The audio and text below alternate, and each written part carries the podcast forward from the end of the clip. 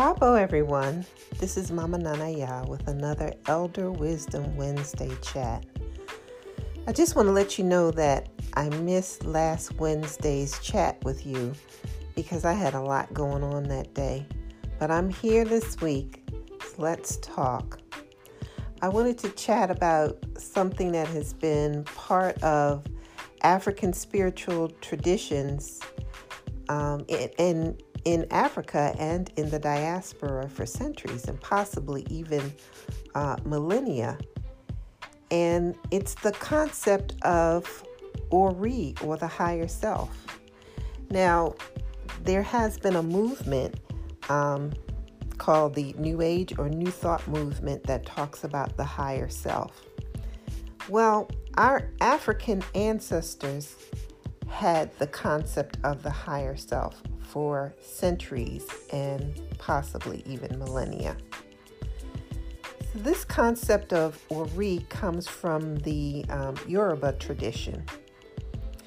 Uh, and it's a Yoruba word in the Yoruba language, which literally means the physical head of a human being.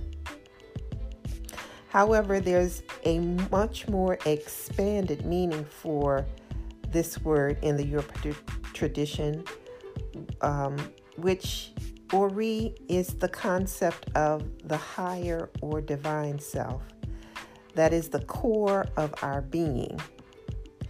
The Yoruba people actually consider the Ori to be a divinity or a deity that is hence worthy of prayer and worship.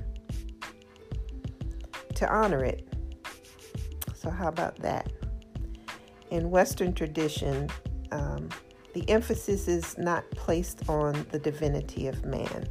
So, Western traditions, they often teach you that you should be praying to a higher power that's maybe somewhere outside of yourself, out there in the ethers that might be willing to help you, maybe. But our ancestors from the motherland were spiritually adept enough to discern that we all have an inner God, goddess that's connected to the greater source of all. They knew this. They knew that by praising, praying, and nurturing this inner divinity, we can create health, wealth, abundance, and just about anything we want for ourselves. Ancestors tell us that Ori is your higher self that comes first. This comes first before any, you, you praise Ori before you praise anything or anyone else. Before you praise the prophets, the saints, the gurus, you must first honor your own Ori.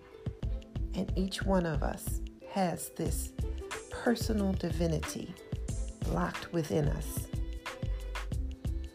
So imagine if we all prayed to and worshiped our higher divine self, which is directly connected to the source of everything, of all creation. What a different world this would be. Think about your higher self, this Ori, as wise, loving, peaceful, humble, charitable, worthy, free of all ego madness. This is divinity. This is your true self. This is your divinity. And this is the general nature of d- divinity. So, even with all of our varying personality traits and differences and different beliefs, we all have this universal divine principle that lives, that sits right within, deep within us, that we can tap into. It's nearer than your breath, nearer than your heartbeat. It's right there, Ori. Wow, I think that's powerful. That's just so powerful. So, if we were all walking around with a sense of our own divinity and we were truly free to express and create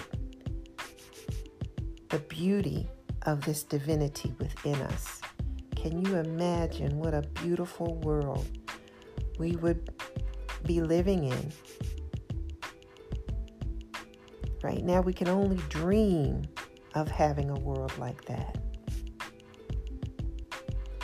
I know this talk is a little bit short, but this is a very big concept that you can go deep into.